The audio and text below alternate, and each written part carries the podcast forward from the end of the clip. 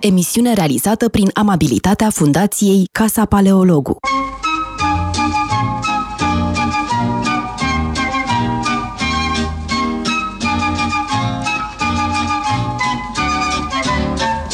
Bună ziua, bine v-am uh, regăsit la emisiunea noastră de uh, marți uh, uh, la Metope. Astăzi îl avem uh, invitat pe Mihai Iacob, uh, care predă uh, spaniol, predă la Facultatea de uh, Limbi Străine uh, de la Universitatea din uh, București. Ne știm de ceva vreme deja uh, și uh, de-al vă știți și voi, uh, da? Uh, Răzvan Uh, Ioan și uh, Mihai Iacob, ați întâlnit de-al la Casa Paleologu uh, și ne gândeam să variem puțin, pentru că data trecută am avut o emisiune pasionantă despre creștinismul egiptean, deci despre creștinismul Uh, din antichitatea târzie.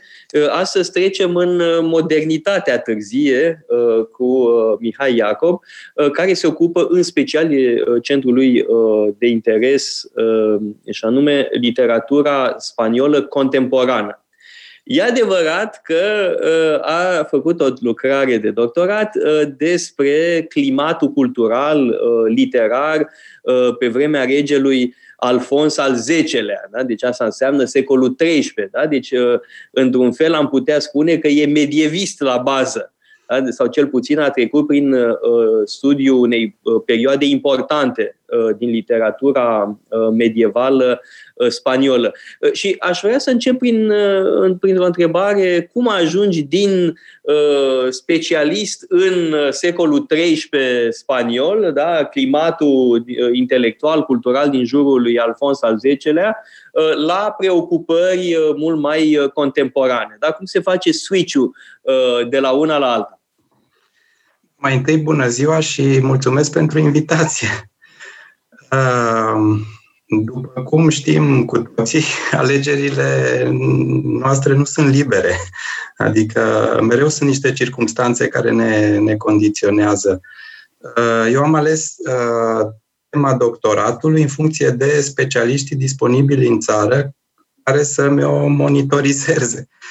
Erau foarte puțini uh, specialiști atunci în literatură spaniolă contemporană și actuală, ceea ce m-ar fi interesat în momentul acela mai mult. Uh, și atunci am, uh, am început acest doctorat cu Marian Papahagi la Cluj.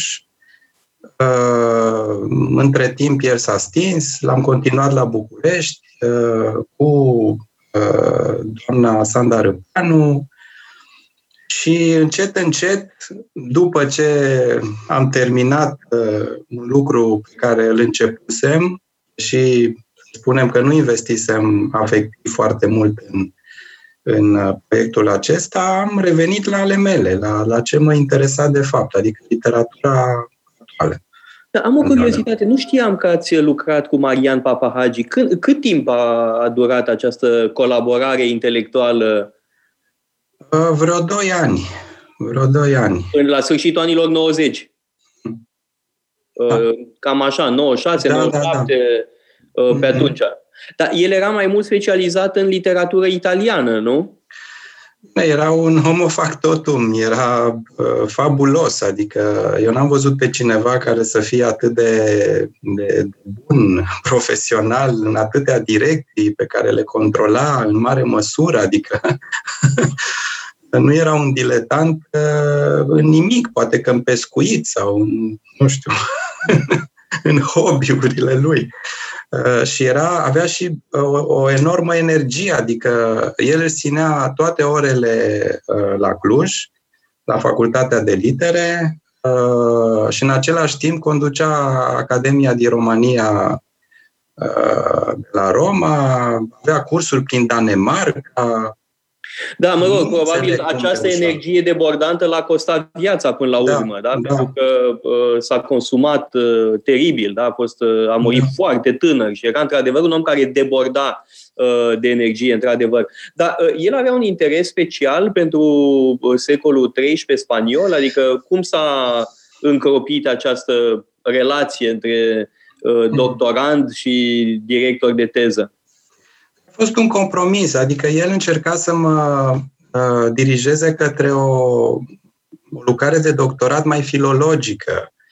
Uh, ar fi vrut să mă ocup de harceas, de, de acele refrene uh, care în secolul IX erau introduse în uh, moașahas, în niște compoziții de mari dimensiuni în limba arabă. Uh, în timp ce harceas erau în, uh, mă rog, limba romanică a, a vremii. Uh, un soi de proto-spaniolă. Uh, ar fi vrut să fac o ediție de text uh, ultrafilologică. Eu nu sunt prea bun la asta. Atunci m-a lăsat țin să, să aleg eu o temă care, care mi este mai comodă și așa am ajuns la cântările Sfintei Maria, o colecție de, de poeme, cântece, de fapt, marianice, Uh, dirijată, gestionată, editată de Alfonso al X-lea, cel înțelept. Cine era acest Alfonso al X-lea și de ce era el numit cel înțelept? Uh, el a fost mai mult un intelectual decât un rege, de fapt. Uh, ăștia cei mai buni. Bine. Ăștia cei mai buni, și ca regi, și ca președinte. Știu că e asemuit uneori cu Frederic al II-lea, împăratul german. Frederic mm-hmm. al doilea von Stauffen, care tot așa a fost într-adevăr un rege, dar a fost și foarte interesat de promovarea culturii, de mhm. promovarea Uh, Plus că fapt, el a făcut, el, el însuși cultura, adică o parte din, uh, din uh, cântece a fost, uh, au fost compuse de el, în cântecele incluse în acest canțonier. Este o operă multimedia, adică are și uh, miniaturi, uh, partituri muzicale, așa cum erau canțonierele, de fapt. În... Și sunt imnuri dedicate Fecioarei Maria? sau?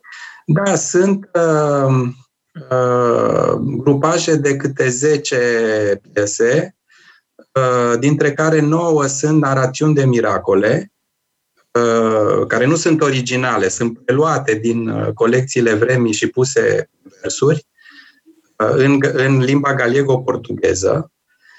Și uh, a zecea piesă este o laudă adusă Mariei, este piesa lirică. Și cât de, uh, de îndepărtată este această limbă galiego-portugheză de uh, limbile contemporane, de spaniolă, de portugheză? E, uh, e foarte.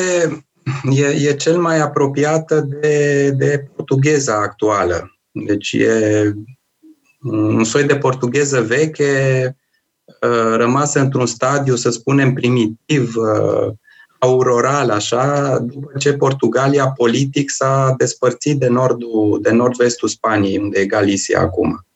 Și au rămas așa ca o enclavă mm, lingvistică și culturală ruptă de unchiul portughez, să spunem. Da, spuneți-mi ceva, cunoașterea uh, acestor uh, uh, opere uh, timpurii Uh, ale culturii spaniole, bănuiesc că vă ajută cumva pentru a înțelege mai bine modernitatea spaniolă, adică uh, tocmai cred că oferă o perspectivă uh, utilă, nu? Nu știu ce să zic. mă ajută în momentul în care, să spunem că găsesc un roman postmodern care reciclează uh, cantar de Miosid, de exemplu sau, uh, nu știu, alt text medieval. Dar, uh, totuși, legăturile se fac greu între epoci atât de, de îndepărtate.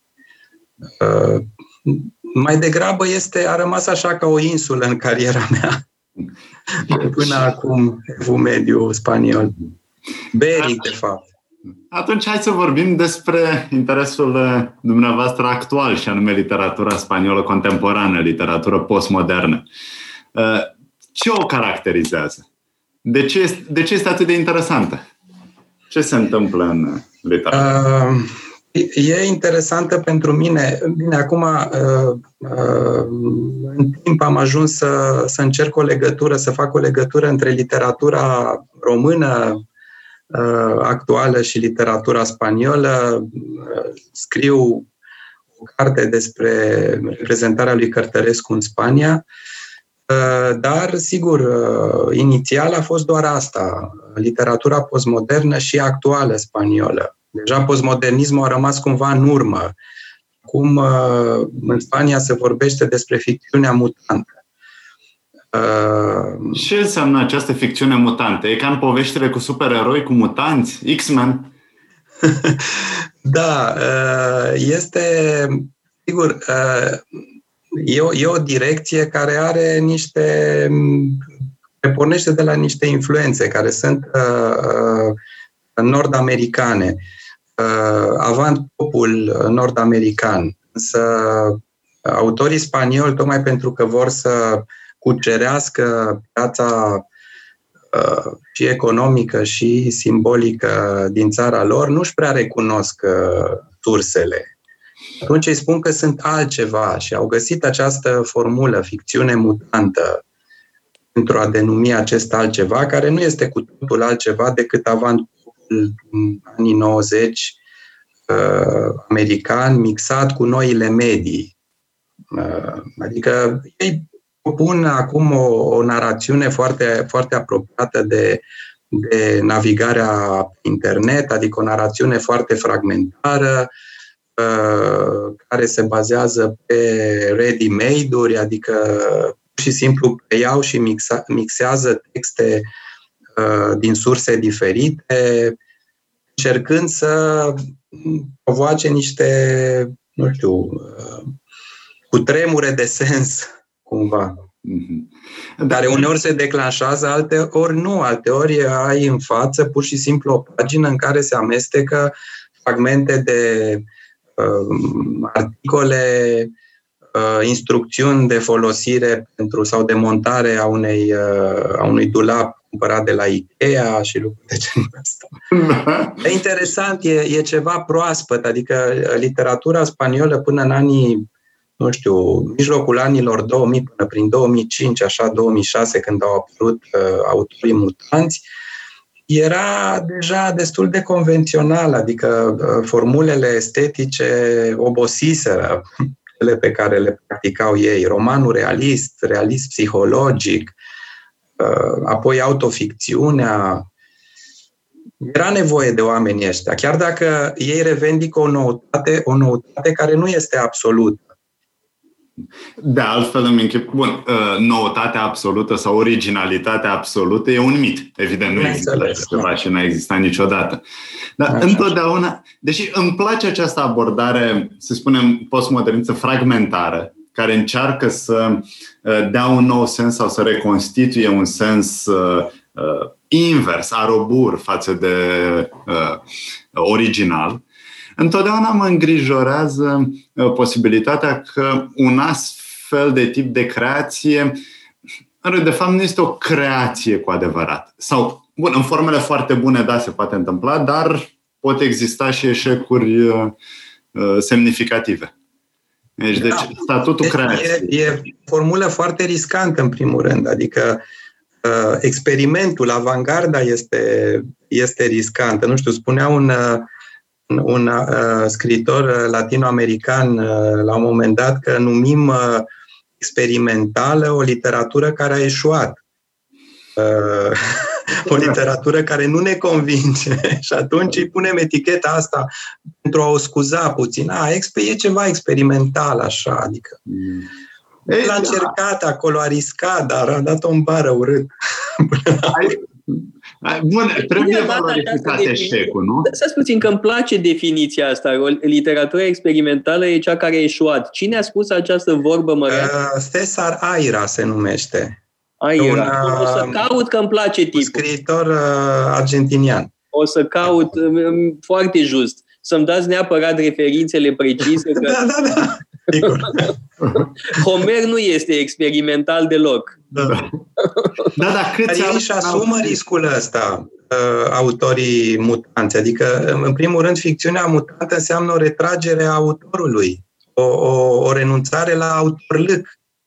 Adică în momentul în care tu asumi că folosești, nu faci decât să reciclezi textele altora și doar mixajul este al tău, în momentul ăla, bineînțeles că ți-asumi că nu faci creație. Ce spuneați înainte, că nu vi se pare tocmai o creație. Ei își asumă că nu e o creație, dar uh, nu, nu, nu-și asumă asta ca pe un defect. Mm-hmm. Da.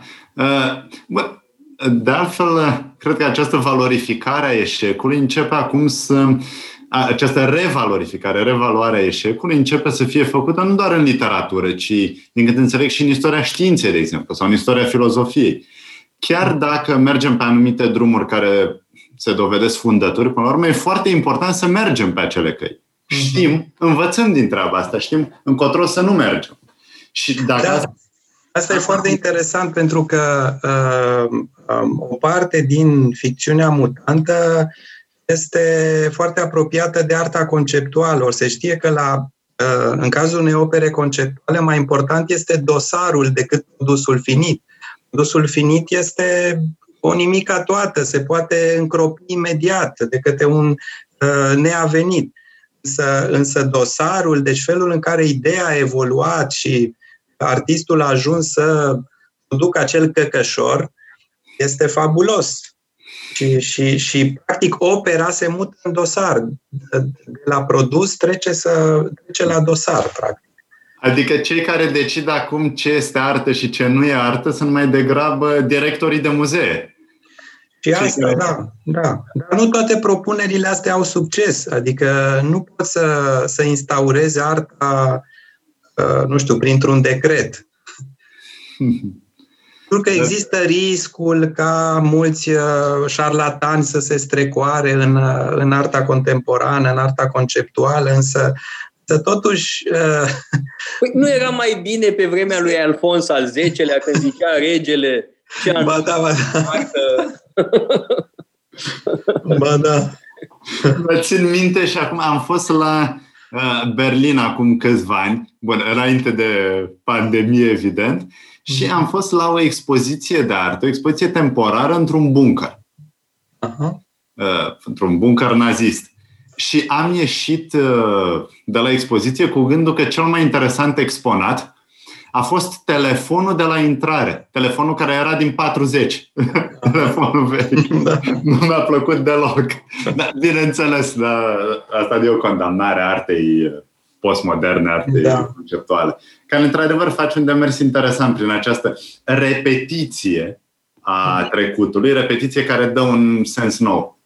În fond e... Și, și comoditatea noastră până la urmă de a ne tendința de a ne odihni în canon, în valori sigure, consensuate, ori uh, arta contemporană ne pune într-o situație de risc, de, de incertitudine, de, Adică, la un moment dat, poate că refuzăm arta contemporană tocmai pentru că ne, ne liniștește și uh, simțim cum uh, alunecă pământul de sub picioare. Nu o putem încadra foarte ușor. Uh, da, fi și asta. O, o, o întrebare pe care mi-o pun, pentru că uh, la querelle des anciens et des modernes a existat întotdeauna, uh, chiar și în antichitate, de pildă uh, Ovidiu, Uh, care evident e parte din canonul occidental, e chiar unul dintre autorii cei mai importanți uh, pentru uh, posteritatea occidentală. Da? Însă Ovidiu este un autor oarecum subversiv în raport cu arta oficială reprezentată de Virgiliu sau de Horațiu. Da? Deci chiar și în Antichitate avem tipul ăsta de uh, tensiune. Să nu uităm de Euripide. Da? Aristofan uh, îl tot căpăcește pe uh, Euripide spunând că e, prea, că e modern, că e subversiv, că e un pericol public, uh, tot felul de lucruri de genul ăsta. Mai târziu avem alte asemenea polemici. Da? În secolul 17 în Franța, la Querelle des Anciens de Modern, care se întinde și în secolul 18, o, o dezbatere pasionantă, extrem de importantă, în care sunt implicați mari uh, scriitori uh, ai Franței uh, Marelui Secol. Uh, la fel, să nu uităm ce conflicte uh, au existat în secolul XIX. De pildă, uh, piesa lui Victor Hugo, Hernani, a provocat o cafteală uh, de asemenea, operele lui Wagner, Tannhäuser la Paris, a provocat uh, cafteală, uh, polemici extrem de virulente. Uh, și tot așa putem da exemple, numai că uh, nu-mi dau seama dacă acum asistăm la același lucru. Uh, nu sunt convins. nu știu dacă e același tip de uh, tensiune, pentru că asta e o tensiune firească. O, o vedem pe parcursul a unor milenii de uh, viață culturală în Europa și cu siguranță și pe alte uh, continente. Însă, vă spun drept, uh, uite, ultima dată când am fost la teatru, acum ceva vreme, uh, am fost la o piesă mă rog, n-am înțeles nimic, dar problema nu e că n-am înțeles nimic. A fost foarte amuzant că o profesoară de la ASE, pe care o știam, eram colegi pe atunci, că am ținut și eu un curs la ASE, văzându-mă acolo, a venit să mă întrebe, domnul paleologu, ce a fost asta? Puteți să-mi explicați? Și eu am, evident, amuzându-mă eu însă, mi-am luat un aer important și am spus, hm, este un fel de odisee, uh, da? pentru că te scoți cu formule de genul ăsta vagi, da? este o odisee, este o odisee spirituală, uh, te-ai scos și evident că am, am izbucnit cu toții în râs. Uh, mă rog, dincolo de anecdota asta, îmi pun întrebarea dacă asistăm la ceva similar cu ce am văzut în trecut, da? genul ăsta de tensiuni firești, da? dacă nu cumva e altceva Uh, dacă nu cumva e uh, un fel de incapacitate creativă uh, care se ascunde în spatele unor îndrăzneli care, în care, în cel mai bun caz, spui, da, este o odisee da? și te-ai scos cu asemenea formule sau spui că e interesant.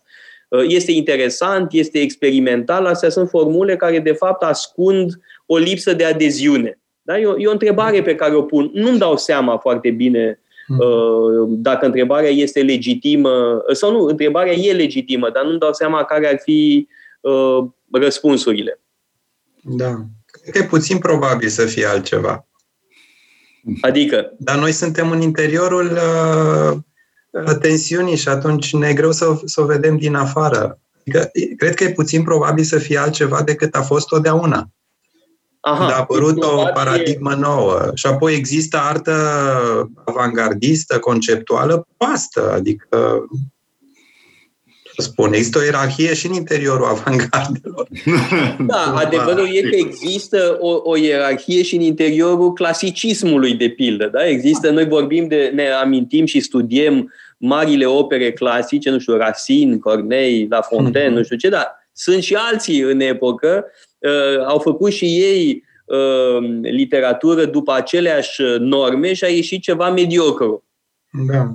Apoi, cum să spun, una este, să zicem, valoarea, care oricum e un, e un uh, concept soft, așa, infinit negociabil. Una este valoarea operei și alta este ofensiva academică, uh, uh, întreprinsă în numele unei formule avangardiste, adică există un lobby academic uh, pentru fiecare tendință nouă, oameni care vor să se, nu știu, să prindă rădăcini în universitate ținând asemenea cursuri. Și atunci, bineînțeles că pentru ei postmodernism înseamnă valoare. Uh, nu, nu, nu e doar o etichetă descriptivă, ci una axiologică. Uh-huh. Da. Și ăsta e un aspect care trebuie luat în seamă, cred. Că se dau în mediul universitar lupte mari între ideologii estetice care nu sunt uh, lupte spirituale. E vorba de niște posturi care se pot ocupa dacă reușești să ai un curs. Cursul ăla despre ce să fie? Păi nu despre evul mediu sau renaștere, că acolo deja există niște profesori uh, bine înstăpâniți pe materie. Nu? Și atunci și rivalitatea da. asta. Da, da sigur că legitimare, da. Contează și dimensiunea asta, fără îndoială. Instituțională, da. da. Uh, deci, pe de o parte avem uh, dimensiunea, să spunem, uh, profesională, academică, pe de altă parte avem, bineînțeles, consumul de masă. Hmm. Unde Până la urmă, bun, putem avea dispute academice, dar până la urmă validarea unui curent se face, acel curent fiind testat în piață ca să folosim o formulă capitalistă de economie de piață. Și știu că v-ați ocupat și de astfel de fenomene, de felul în care uh, anumite figuri literare sunt reprezentate în literatura de masă sau în creațiile de masă, în filme, uh, figuri mitologice, cum ar fi vampirii, de exemplu. Uh-huh. Care este rolul unor astfel de figuri? Astfel de persoane? Da, interesul meu pentru vampiri nu este ușor de mărturisit, adică e sporadic, dar, dar există, adică am publicații pe tema asta. Uh, nu știu, uh, cred că are legătură cu, cu un moment din copilărie, din adolescența mea, când citeam uh, revista PIF, Gajet, uh, Fericirea copiilor comuniști sau a unora dintre copiii comuniști din comunism. Și uh, am văzut uh, uh, răspunsul redacției la întrebarea unui cititor uh, despre vampiri, cine sunt ei, de unde vin? Și uh, răspunsul redacției a fost sunt niște ființe fabuloase care vin dintr-o regiune uh, numită Transilvania, care se află în România. Și m-am speriat că eu eram în Deva în momentul acela și n-auzisem în viața mea de vampiri, pentru că Uh, nu știu, socialismul multilateral dezvoltat pusese o cenzură foarte fermă în Dar fața acestor zoaie care ne întinau. Uh, nu numai socialismul multilateral dezvoltat, ci burghezomoșerimea ignorase complet uh, fenomenul vampirilor din Transilvania. Nu? E, e o creație venită din altă parte. Da, da, nu, da. nu întru totul, de fapt. Nu întru totul, de fapt, da. pentru că Uh, știu că s-a mai ocupat foarte mult de lucrul ăsta și Matei Cazacu, uh, pe care l-am uh, cunoscut la Paris și a și ținut un curs la Ecole Normal Superior. Aveam un seminar pe care îl organizam eu și Matei Cazacu a arătat foarte interesant că totuși pornește de la ceva, pornește de la niște credințe Uh, existente în România și nu doar în România, și în alte uh, țări din zonă, uh, legate de ființe nemulțumite după moarte, da? care revin într-un fel și, bun, există mai multe ipoteze. Matei Cazacu, un istoric remarcabil, da, le-a repertoriat. Și sigur că pornește de la ceva, dar Bram Stoker totuși creează mitul ăsta al uh, lui Dracula, care după aia a devenit un fel de brand de țară. Da, vrem noi să fie, dar nu prea reușim. Cred să-l facem funcțional.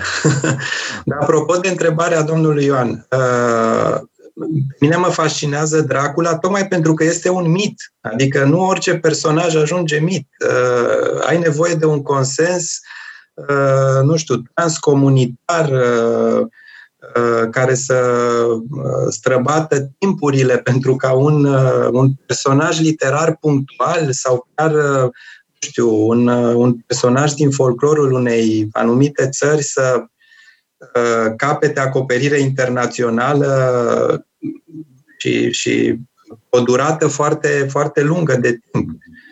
Uh, dar apropo de Stoker, de fapt, uh, nici el n-a făcut mitul ăsta din nimic și uh, n-a făcut personajul din nimic și a ajuns să, să aibă asemenea succes pentru că era o, o alegorie a colonizării inverse. Dracula lui, lui, lui Bram Stoker a apărut pentru că așa ca o expresie literară, să spunem așa, a temerii metropolei britanice de colonizații care invadau uh, Londra. Și, și vampirul transilvanian era văzut ca pe un asemenea, era văzut ca un asemenea pericol care vine să le ia banii, femeile, casele, adică uh, face afaceri imobiliare acula. Așa începe invazia Marii Britanii, cumpărând cu cumpărarea unor case. Și când îl prinde acea echipă a luminii la un moment dat și unul dintre ei îi sfâșie haina cu un cuțit, ă, din haină, din buzunarele hainei, cad teancuri de bagnote. Deci, iată, ă, imigrantul care ne fură, nu numai femeile, da, e imigrant, dar totuși ă, este nobil. Da, e un aristocrat. Aici mai era o, o, o temere a lor, o, um, era, era conflictul dintre, dintre uh, modernitatea tehnologică și tradiție. O modernitate care îi speria unii foarte tare și atunci uh,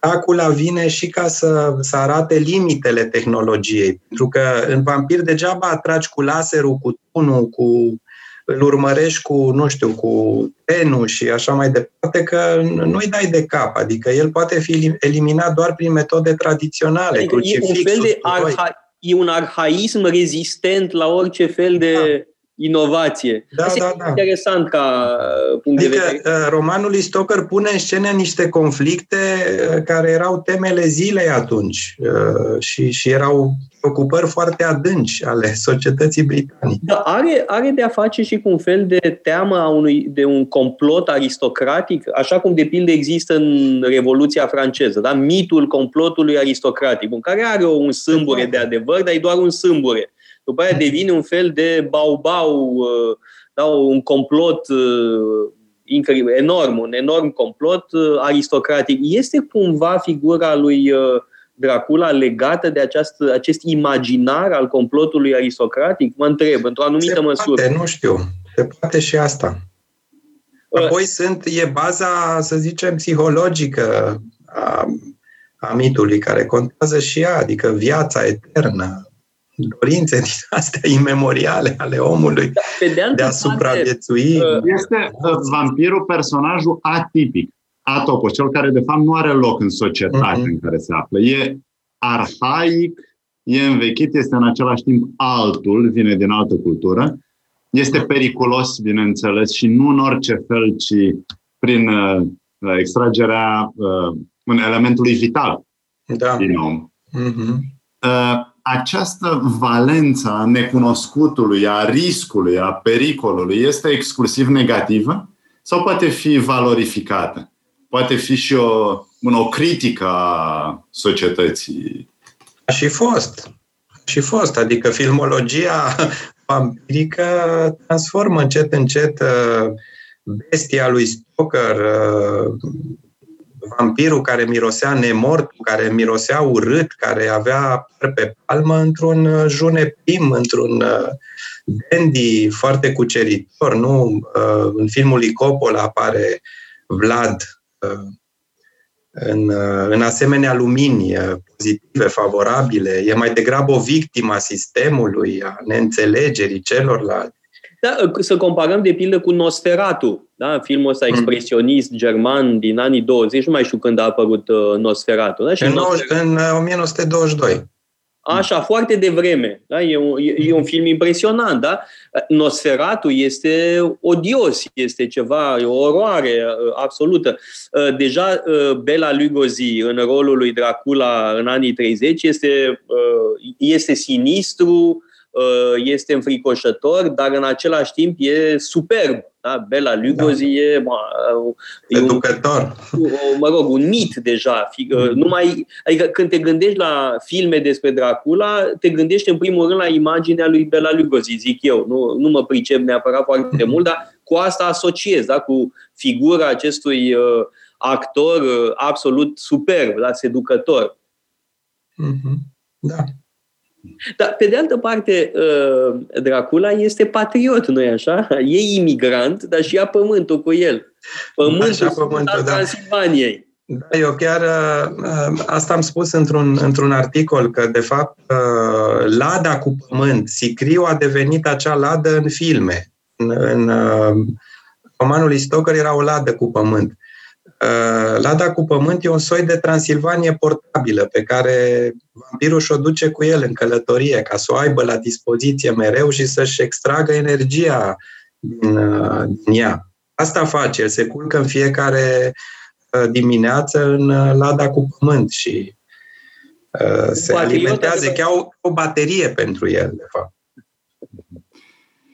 Și uh, Există, ne, uh, ne povesteați atunci când, atunci când pregăteam emisiunea despre un uh, vampir care apare în uh, benzi desenate, în literatura benzilor desenate, Morbius, nu? Uh-huh. Care e un fel de figură în contracenzurii sau folosită pentru a ieși din anumite tipare. Ce se întâmplă cu acestea? În 1950 a fost publicat uh, Uh, Comics Code Authority în uh, Statele Unite împotriva uh, ca acțiunea puritanismului american uh, al vremii împotriva bezilor desenate violente, de groază, cu, cu o violență foarte, nu știu, exibată, așa, care făcea rău copiilor, adolescenților, asta era, asta era problema. Și uh, au ajuns să interzică personaje, adică uh, au ajuns să interzică uh, până și cuvinte. Amintesc că uh, unul dintre scenariștii care lucra în industria benzilor desenate uh, se numea Wolf, și ei interziseseră cuvântul pentru că nu voiau să mai apară oameni lupi în uh, benzile desenate și omul ăsta nu mai putea nici publica uh, sub semnătură proprie. Pentru că nu, nu putea să apară imprimat pe pagină cuvântul Wolf. Uh, lucruri, deci se, se ajunsese la, la, la, la extreme greu de imaginat astăzi. Sau, mă rog, încep din nou să fie ușor de imaginat astăzi, dar o lungă perioadă o lungă perioadă credeam că am scăpat de asemenea uh, de o asemenea mentalitate și atunci creatorii de benzi desenate care lucrau în, uh, în domeniul benzilor de groază sau uh, în domeniul polisierului violent, au, l-au creat Morbius, un, un personaj care e vampir, sigur, dar este vampir printr-un accident uh, uh, nuclear, uh, Adică e vorba de o boală, uh, e rezultatul tehnologiei uh, post-manipulate și așa mai departe. E un, uh, un vampiraj benign, dacă înțeleg Da, rog, el este luptă cu sine însuși, nu-și asumă condiția, încearcă să se vindece cum ar veni, adică e prezentat ca un soi de dependent de, de droguri care vrea să se dea pe brazdă, mă rog. Are o adicție. Da. Și până la urmă, figura vampirului devine uneori chiar lipsită de elementul fantastic. Nu? Vampirul este da. doar ceva atipic, care este lipsit de aura folclorică a personajului. Da. Da, numai că uh, uh, creatorii lui Morbius au ajuns la asta pentru a evita cenzura care interzicea fantasticul până la urmă. Adică asta era și, și orice, orice reprezentare a superstițiosului, a supranaturalului și atunci le-au dat un vampir natural. Au zis, uite, săracul de el, uite, a, e o victimă. avut noroc. Era un om de știință, Morbius e un om de știință. Da, Morbius e, deci, o, e o victimă, în timp ce Dracula este un prădător. Da. Cam așa. O, o interesantă tipologie aici. Da. Avem două tipuri. Ar exista în, în, în Stoker, eu am vânat așa în, în textele cu vampiri uh, punctul de inflexiune în care, în care Dracula a devenit cine, cine este și cauza vampirizării. Am găsit ceva, dar foarte, uh, nu știu, imprecis, așa vag în roman, un soi de motivație. Uh, se spune acolo că uh, diavolul uh, își lua tineri din, din familia voievodală și ducea la, lângă Sibiu, lângă Hermannstad, să învețe tot soiul de știu, practici magice. Și al zecelea discipol îi rămânea lui. Ceilalți se întorceau în lume, își vedeau de treaba lor, erau nobili, uh, voievozi, nu știu ce, și unul rămânea lui. Discipolii Bănuiesc pentru o inițiere suplimentară. Discipolii cui? Uh, discipolii diavolului. A, deci interesant. Diavolul, în perspectiva asta, avea o influență asupra aristocrației. Da. da deci acela... ajungem la acea idee a, a, a complotului da, da, da, se poate construi de aici, da, începând cu, cu asta. Uh, și, uh, mă rog, ipoteza mea a fost, uh, sigur, fără argumente foarte solide, uh, al zecelea discipol fusese chiar uh, Contele Dracula, care a primit o inițiere suplimentară față de ceilalți, față de rudele, lor, care, rudele lui care s-au întors în lume, dar a devenit și o figură faustică, adică sufletul și l-a lăsat diavolului și a devenit vampir. A primit viața eternă, dar în schimb... Și în felul ăsta, cumva, uh, romanul lui uh, Bram Stoker își găsește un loc între, nu știu, Faust și, să zicem, Dorian Gray. Da. Mm-hmm. Adică uh, romane uh, care vorbesc despre acest pactul cu diavolul. Da? Pactul da. cu diavolul făcut de mhm. Faust, de Dorian Gray la uh, Oscar Wilde și aici este un alt tip de, de pact cu diavolul. Uh, mă rog, cred că, cred că situat astfel devine poate mai interesant, nu? De, uh, legat de, de, ima- de ideea pactului cu diavolul. Da, multă vreme n-a fost speculat acest paragraf din, uh, din Bram Stoker, din uh, roman în ecranizările cinematografice. Ah, și asta e găselnița dumneavoastră? Da, dar nu știu dacă e... Probabil că... foarte interesantă. N-am, n-am, n-am găsit-o undeva în studii, dar este, este un film Dracula Untold. Uh, unul dintre cele mai recente, nu știu, s-a făcut acum da. 4-5 ani, nu mai țin. Bun, eu trebuie să vă mărturisesc, care... nu sunt deloc amator de filme cu vampiri, deci nu, uh-huh. nu, nu cunosc. E un subiect care nu-mi spune mare lucru, dar vă întreb, uh, pentru un neinițiat, pentru un nespecialist ca mine, care ar fi, să zicem, 3-4 filme cu vampiri care merită văzute? În afară de Nosferatu, evident, care e uh, un mare clasic în istoria cinematografiei. Dar care ar fi top 3-4 pe care să le vedem așa, ca cultură generală? Îmi închipui filmul lui Coppola. Da, filmul lui Coppola. Nu influența, te rog. Hai să vedem. Uh, da. De ce filmul... Bun, Coppola, hai să facem un top da. 3 și după aia să ne explicați de ce.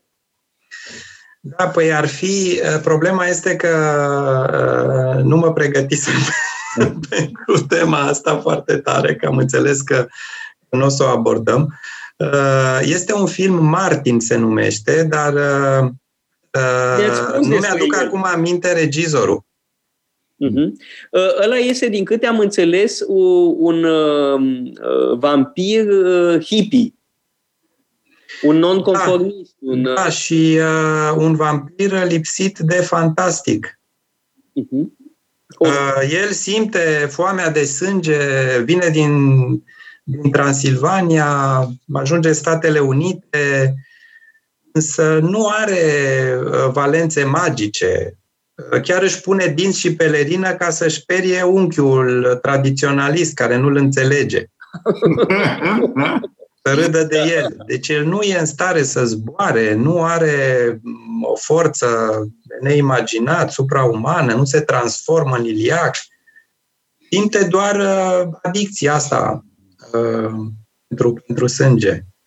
Am găsit uh, George Romero, este Așa, uh, da. regizorul. E un film din anii 70, da. din anii 77.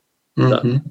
Mhm. Și apoi, într-adevăr, uh, uh, Bram Stoker's Dracula lui uh, Coppola, care nu este de fapt Dracula lui Bram Stoker, ci este Dracula lui Coppola, adică seamănă foarte puțin cu romanul mhm. lui, lui, lui Stoker. Acolo e un, un Dracula erou pozitiv, victima societății închistate, care nu înțelege alteritatea. Poate fi interpretat ca un, ca un bolnav de SID, adică există niște există o scenă, niște imagini în care uh, Van Helsing, uh, principalul ucigător de vampiri, uh, povestește despre, îl prezintă pe vampir.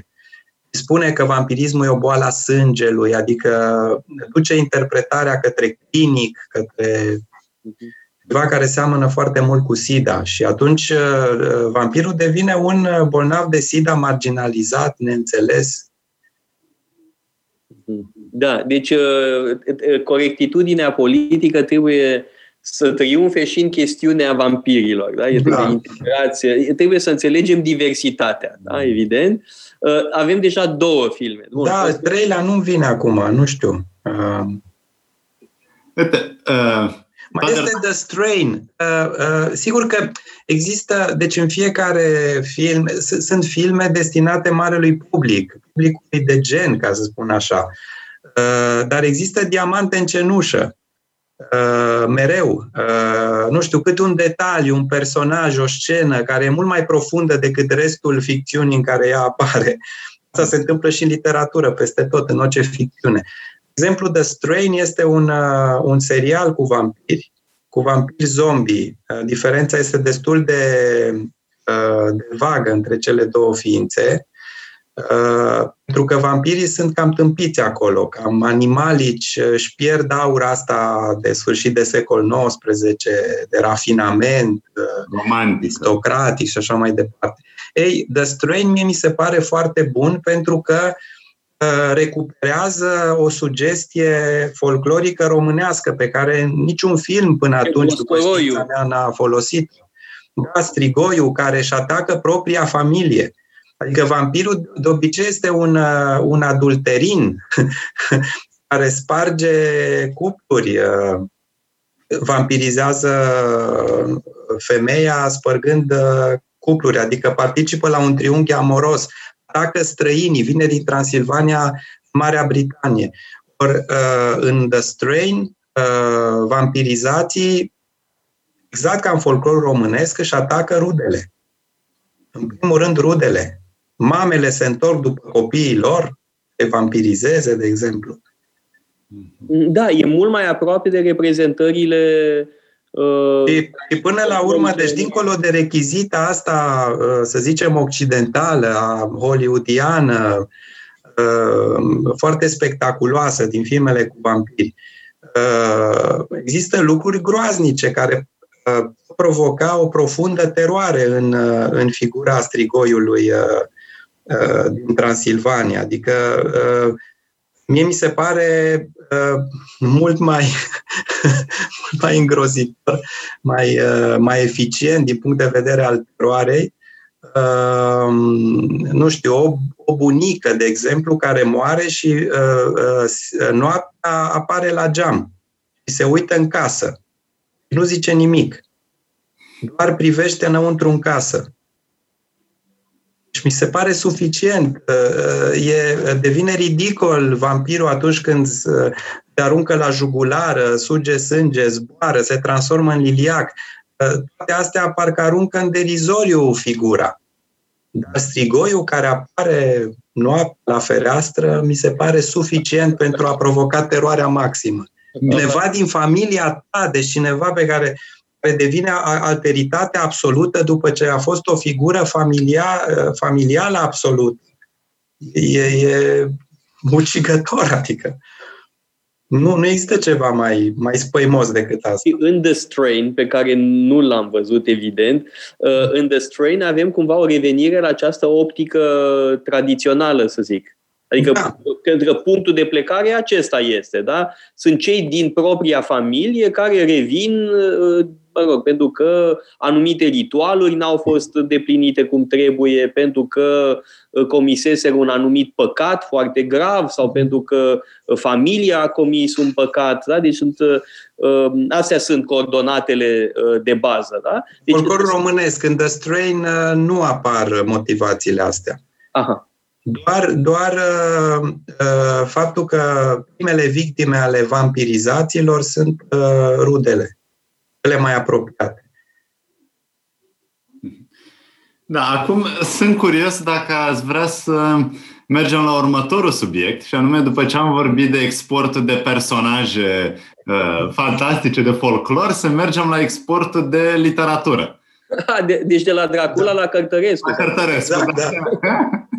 Orice asemănare cu persoanele reale este pur întâmplătoare. Da.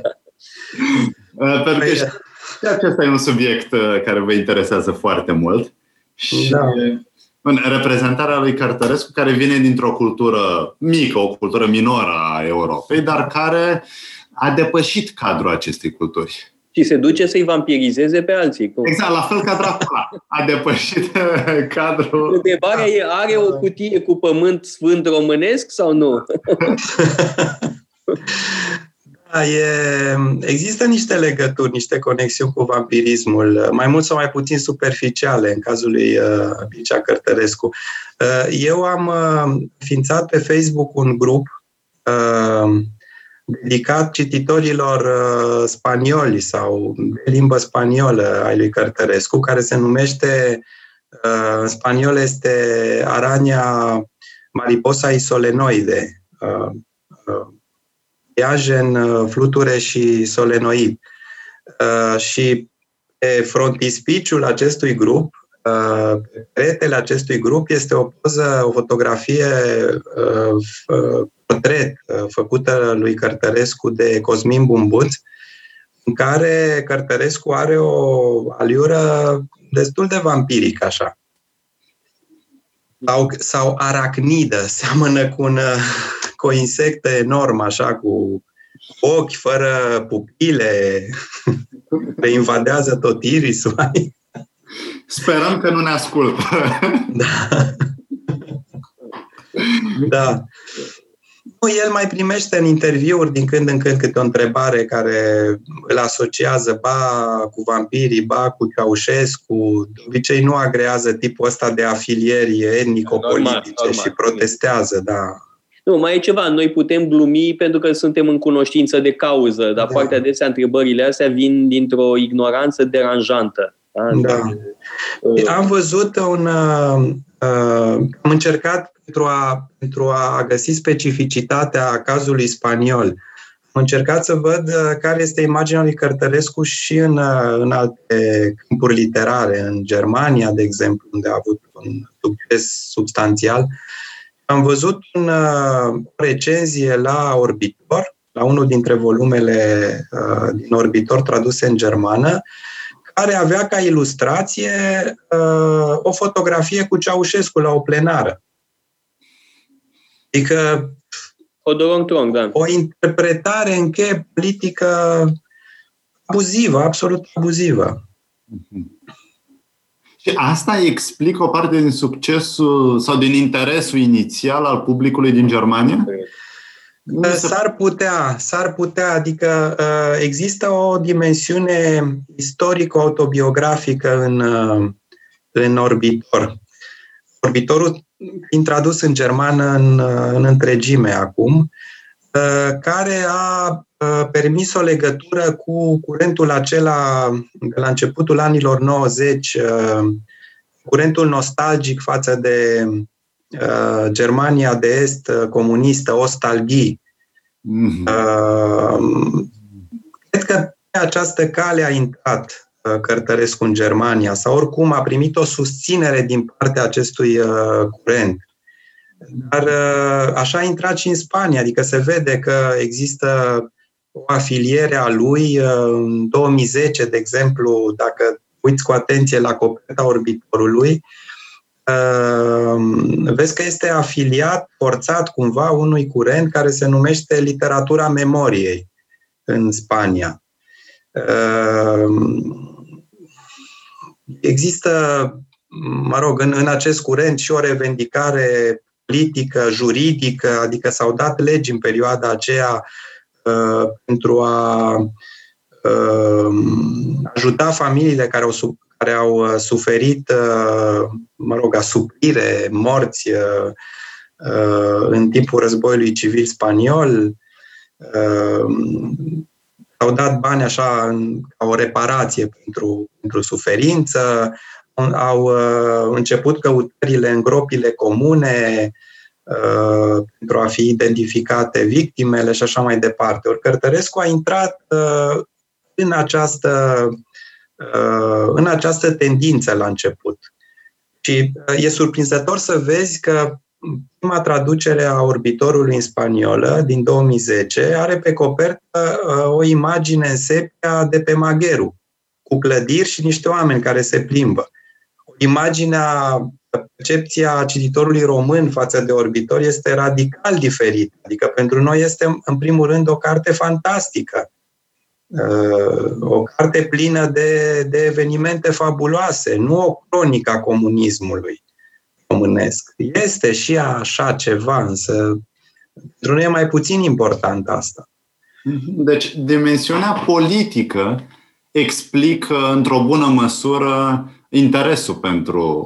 Interesul inițial, exact cum ați spus la început. Interesul inițial, da. Calea de intrare asta, numai, pe, numai că politicul nu, nu l-a ajutat foarte mult pe Cărtărescu, adică în momentul în care el ajunge să fie cunoscut în Spania și cred că în, în Europa, deja se stinge valul acela de scriitori uh, dizidenți uh, uh, cu care Cărtărescu nu poate fi asociat.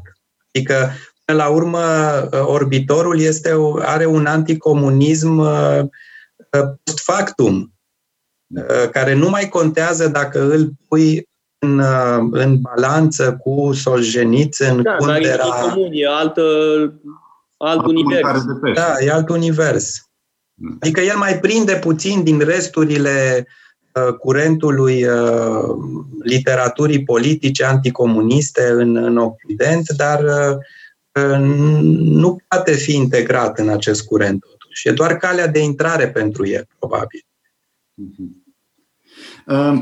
Dar Acum, bun, s-au decernat premiile Nobel de curând, inclusiv Nobelul pentru literatură.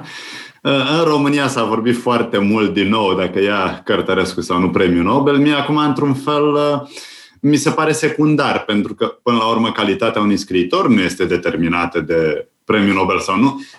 Pe internet găsim foarte ușor liste de autori fabuloși care n-au luat premiul Nobel, de la Chekhov la Henry James, Borges. Mai da, Borges, Eugen Ionescu, o mulțime, uh-huh. Monterland, Malraux. Da. Nu e foarte relevant, dar acum perspectiva politică sau temele acestea sociale, dacă ar fi insistat pe ele, n-ar, să spunem, ne-ar fi crescut șansele? Nu-mi dau seama care sunt uh, criteriile după care se acordă acest premiu contestat. Da. Teoretic, eu spun că da i-ar fi crescut șansele, însă eu nu cred că el ar recunoaște față de sine însuși că umblă după Nobel și, și se lasă dirijat de tendințele, criteriile folosite pentru decernarea acestui premiu. Că s-ar nărui ca scriitor dacă ar uh, urmări un asemenea plan, dacă și-ar face un asemenea proiect. Încep să scriu acum pentru a câștiga Nobelul sau măcar pentru ca șansele mele de a-l câștiga să crească. Uh, sigur că există, există un, uh, un criteriu politic uh, stabilit de Alfred Nobel. Deci noi, noi ne tot scandalizăm că, mamă, iarăși a primit Nobelul cineva care este mai degrabă umanist decât scriitor. Dar ăsta este sensul premiului. Așa a fost el instituit de, de Fundația Nobel. Uh, nu este un, un premiu estetic, Nobelul pentru literatură. Sigur că a avut perioade, nu știu, începând cu anii 40, să spunem, uh, a fost uh, acordat și unor scriitori inovatori. Nu știu, l-a luat T.S. Eliot. Sau Gide, André Gide. Gide sau Beckett chiar. Deci Beckett nu este foarte ușor de asimilat politic, așa, sau partinic, sau... Uh, dar, uh, în general, uh, criteriul politic a fost dominant. Sau, să zicem, nu chiar politic, uh, Moral, umanitar. Politic. Uh, și, și Louis Gluck, care a luat anul acesta Nobelul, uh, atinge, nu știu, chestiuni general umane, să spunem. Are o poezie destul de directă. Uh, Mm, la Cărtărescu există cărți de, de, de factura asta. Solenoidul, de exemplu, este foarte diferit de, de orbitor pentru că își pune, în primul rând, o problemă etică. Uh, și o pune reiterat. Există întrebarea aceea care traversează romanul uh, dintr-o casă în flăcări, ce salvezi, copilul sau opera de artă nemuritoare?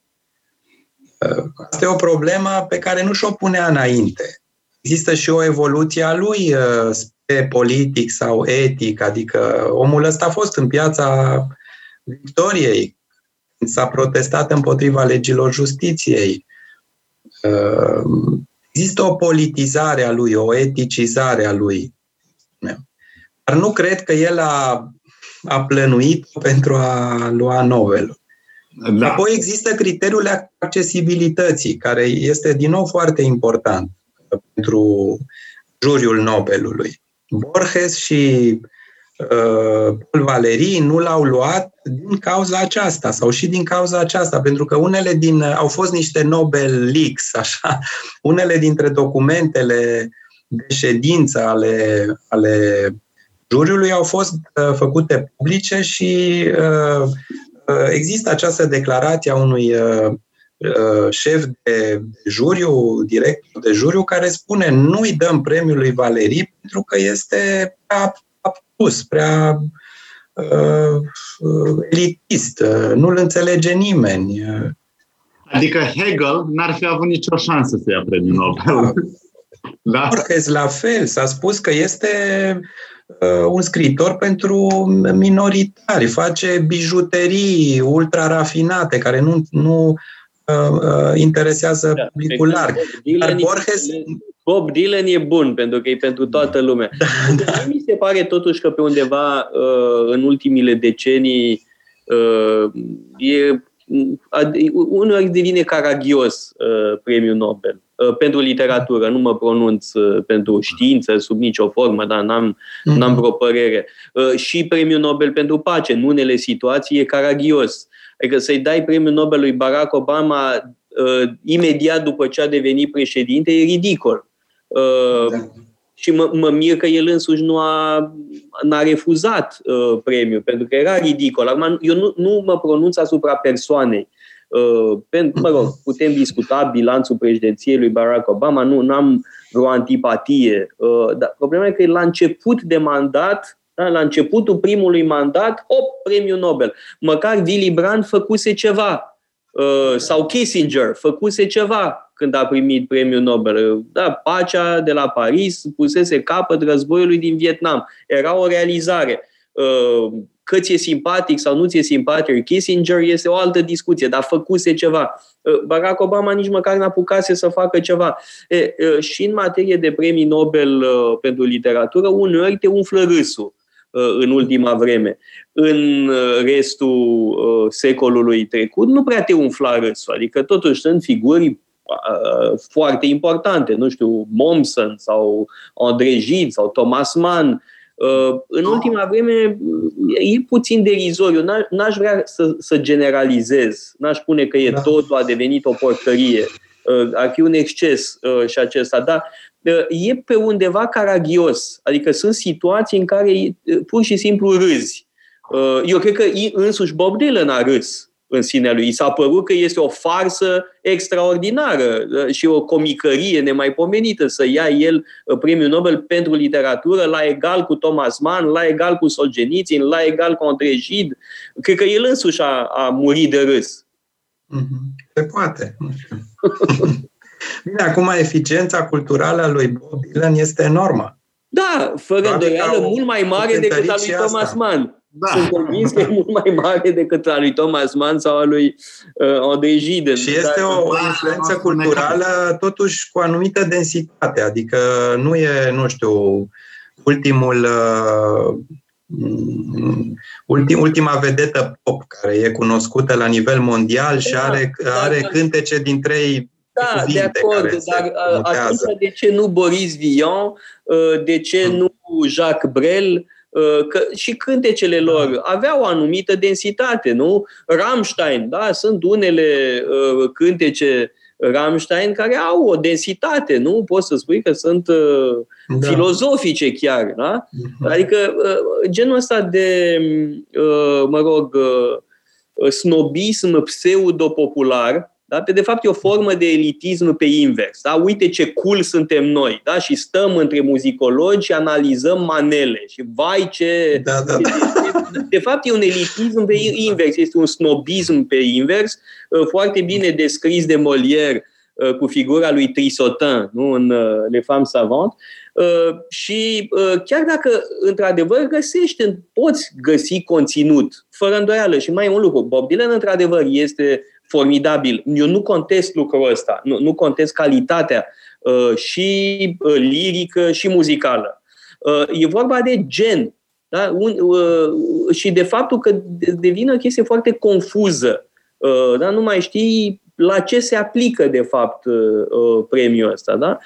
Și eu, eu mizez pe inteligența superioară a lui Bob Dylan când spun că probabil a murit de râs. Da, acum noțiunea de literatură a devenit foarte incertă. Adică... Eu, totul a devenit foarte incert. Da, da. În ce privește uh, oile noastre, da? exportul nostru de literatură, de limbă română. De Cărtărescu, bineînțeles. Știm, a aflat toată lumea, nu niciun secret. Mai există și alți autori care încep să fie cunoscuți în uh, spațiul uh, Da, acum problema este că a fi tradus uh, nu înseamnă musai consacrare sau asimilare sau acceptare în cultura țintă. Adică uh, actul traducerii poate să, să rămână așa, ca un act formal, o carte care se trimite în niște biblioteci, uh, cu un tiraj minim, care nu e citită de aproape nimeni, uh, Uh, de asta eu mă, mă indignam așa când uh, vedeam, uh, sigur că alta era situația, era o retorică defensivă acolo, dar totuși mi s-a părut inacceptabil să ofere o listă, mă gândesc la Patapievici când înainte să fie debarcat, să ofere o listă de traduse în nu știu câte limbi ale lumii, pentru că o carte tradusă nu e musai un mare act de cultură. Uh, poate să fie un act periferic uh, fără absolut niciun efect. Vine... Adică se face lansarea, inviți scriitorul prin ICR, vorbește acolo și apoi este uitat. Uh, trebuie să faci afișe enorme care să acopere, nu știu, fațade cu figura scriitorului respectiv, să organizezi interviuri. Adică traducerea nu încetează în momentul în care se termină operațiunea uh, interlingvistică. Evident că da, da. Dar acum mai sunt Atunci... mari scriitori care au avut o vogă extraordinară la un moment dat și după aia au cunoscut o eclipsă. Uh, uh, da. Exemplul cel mai bun e, cred, Panaiti Strati, care este realmente un scriitor formidabil. Da? Este un, mm. un scriitor extraordinar și a trecut printr-o eclipsă destul de lungă. Uh, în ultimii ani a fost republicat într-o ediție foarte frumoasă uh, în Franța. Asta înseamnă că e citit din nou, adică că a, a, a rămas un inter, a existat în continuare un interes uh, pentru opera lui, dar, a, dar am avut și un fenomen de eclipsă. Și de-al sunt mari autori din aceste mari culturi care ei înșiși traversează perioade de eclipsă. Vorbeam mai devreme de Monterland. Da? Monterland este un imens imens scriitor, e în primul rând un autor de teatru formidabil uh, și a cunoscut o anumită uh, eclipsă, da? după ce a murit uh, în anii 70, nu mai știu exact anul în care a murit, la începutul anilor 70, a fost o perioadă în care nu s-a mai prea vorbit uh, de el. Și după aia, sigur că revine. Cu un asemenea autor nu dispare cu totul din peisaj. Uh, sau da. Anatole France, da? Anatole France, care este, cum să spun, un munte uh, al literaturii franceze, tot așa a avut perioadele lui de eclipsă. Dacă n-a mai fost uh, citit. Adică eu nu cred că uh, e cazul să ne Uh, disperăm uh, foarte mult că, uite, că nu-i citit uh, nu știu care dintre autorii care nouă ne plac foarte mult, că de-ai noștri, sunt români. Da. O să ne bucurăm prea mult. Sau exact, să ne Să spunem, gata, acum Cărtărescu i-a cucerit pe spaniol definitiv. Nu-l vor mai uita niciodată, a intrat în nonul spaniol. Da, bună observație, da? Adică... Um... Mm-hmm. Da, bineînțeles, sunt puține autorii care rezistă, care sunt constant în top. În orice domeniu, în literatură, în filosofie, sunt puțini cei care sunt în canonul irreversibil. Mm. Culturii. Și când vorbeați despre traduceri, despre o traducere care e bine făcută, nu se termină doar cu traducere, îmi venea în minte o vorba lui uh, Noica. Das ist eine Leistung, aber nicht eine Schöpfung. E o realizare, dar nu e o creație. Ai o realizare, ai reușit să faci ceva, dar nu e suficient. Da.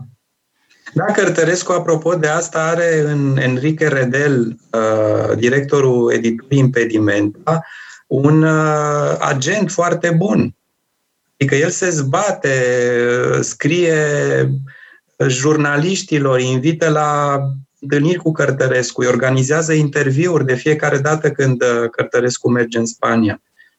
A făcut foarte mult pentru, pentru difuzarea lui, pentru proiecția lui iberică. Un agent sportiv sau da, da, da. muzică. De... Da, și apropo de, de consacrare, m-am amuzat când am văzut asta, că o carte a unui scriitor spaniol actual, Andre, Andrés Ibáñez, este prezentată ca semănând cu cărțile lui Cărtărescu, adică a devenit Cărtărescu în termen de comparație în Spania pentru Uh, pentru alți scriitori. Adică până acum se spunea, da, Cărtărescu seamănă cu Kafka, uh, Pynchon, uh, Borges. Acum se spune despre Andres Ibanez că seamănă păi cu seamănă, Cărtărescu. Asta e mare lucru. Adică a devenit un criteriu, un descriptor pentru literatura spaniolă sau poate din literatura spaniolă actuală. Asta e enorm, e spectaculos.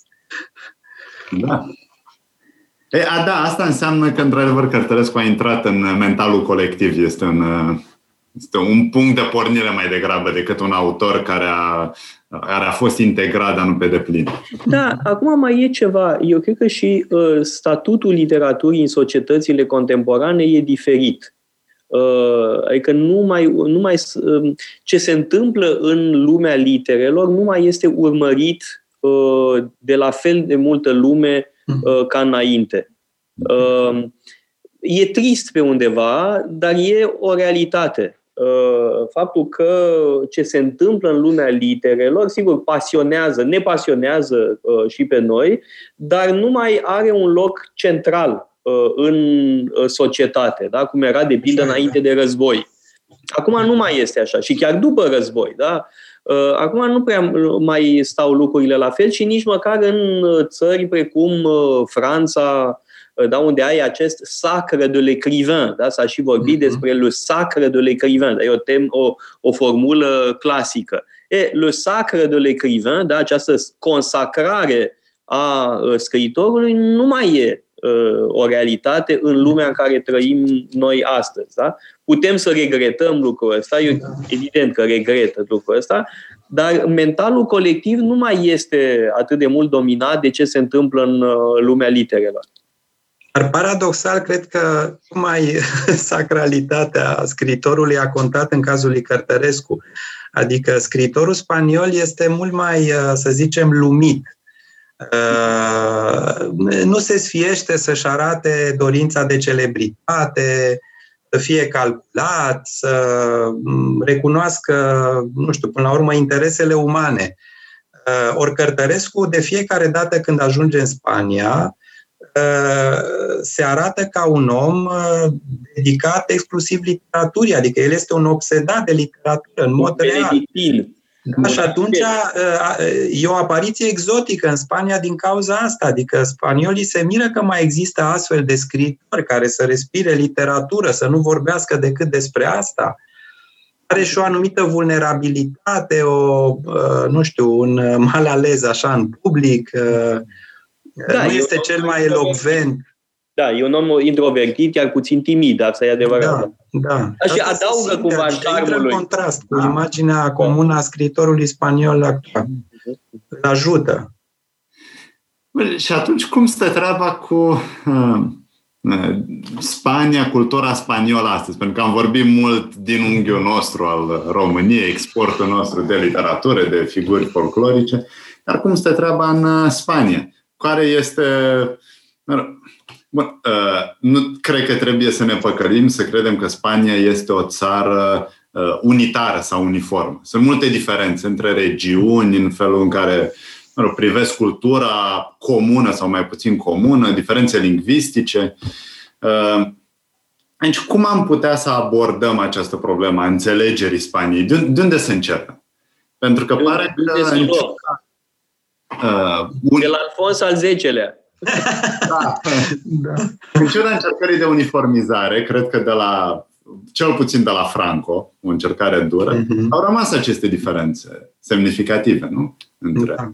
Bine, Alfonso al X-lea chiar era un unificator cultural, adică el avea în atelierul lui de la Toledo uh, tot felul de etnii aducătorii pe care i-a strânseseră acolo erau evrei, arabi, creștini, adică încercase ceea ce a reușit Franco ulterior, uh, când spunea că vrea o Spanie una grande y libre, una mare și liberă.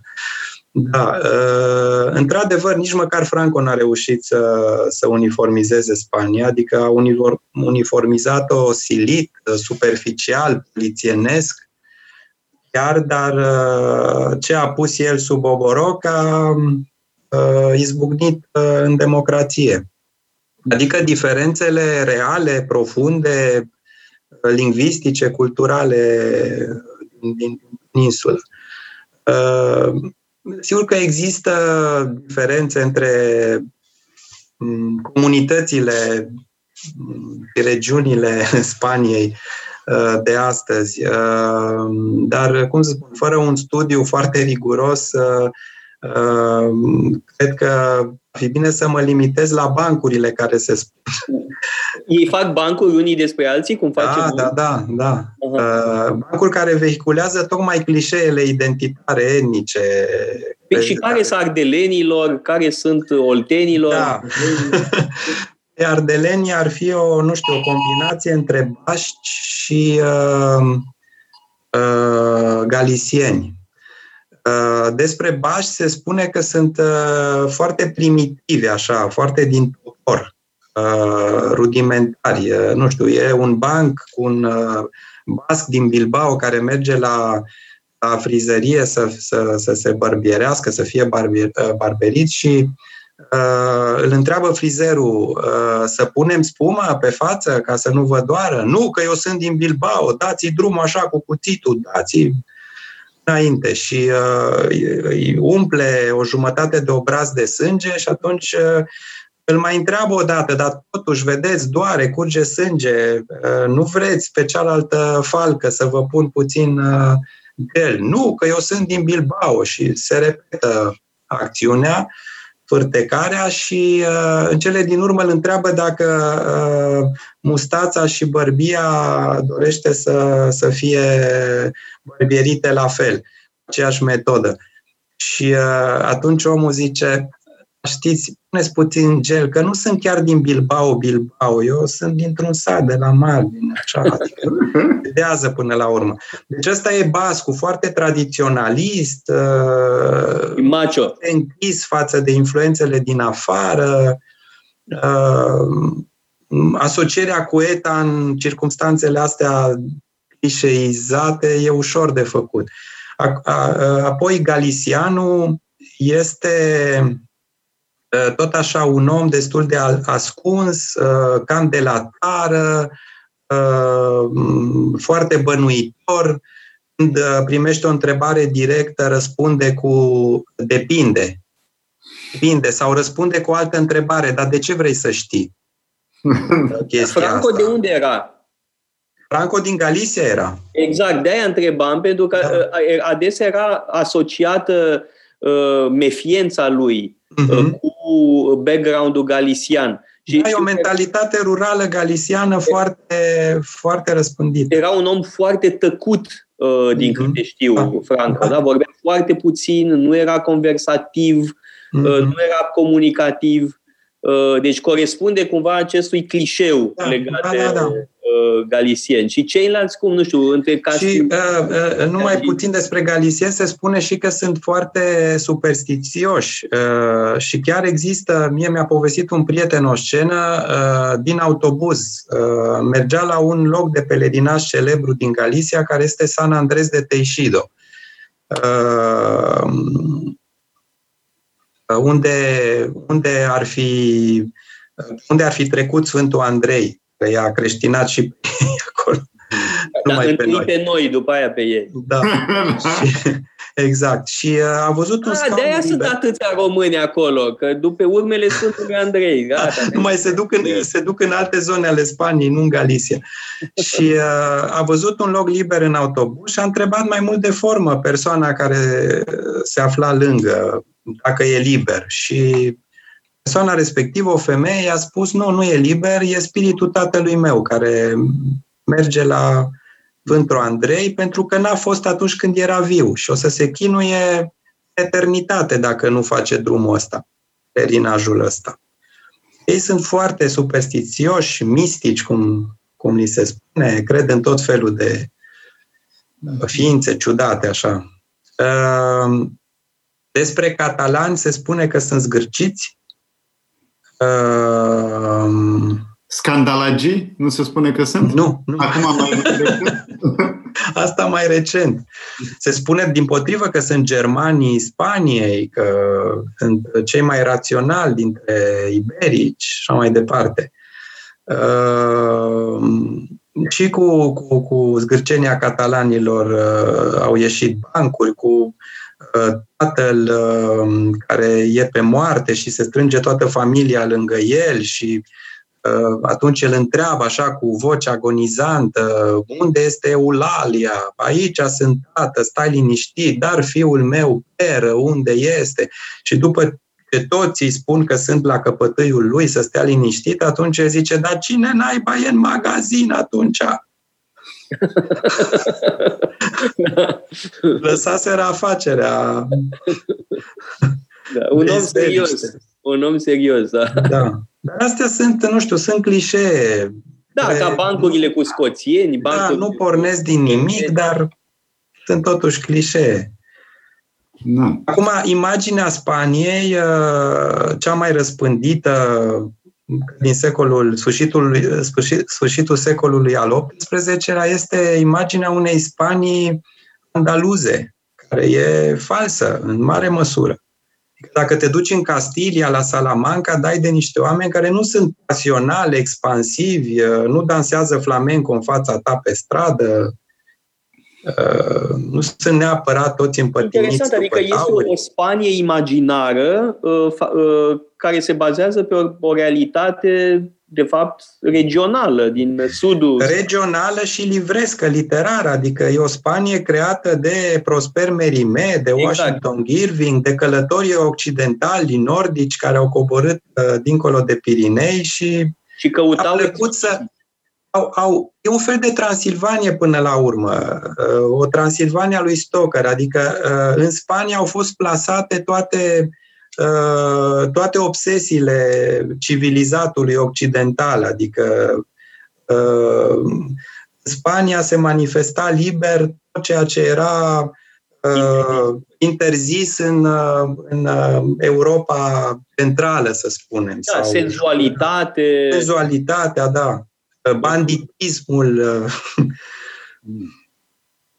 deci fantomele, da, manuscrisul găsit la Saragossa lui uh, Ian Potopi. Mhm. Un loc al libertății imaginate, a libertății fantastice. Da, da. Cum se întâmplă de altfel la periferii, cred.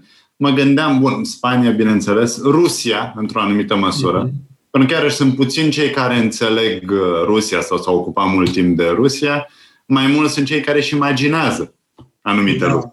Da, dar își imaginează, de pildă, o, o Rusie a uh, spiritului religios. Uh-huh. Da? Și foarte mult alimentat de Dostoevski, de autorii de, gen, de genul ăsta, și Gogol, dar mai, mai cu seamă Dostoevski, da? avem o, o Rusie uh, fantasmată, da? o Rusie a spiritului religios, a Uh, dar e interesant între, uh, ca legătură între Spania și Rusia uh, ce spune de pildă Thomas Mann în Muntele Vrăjit.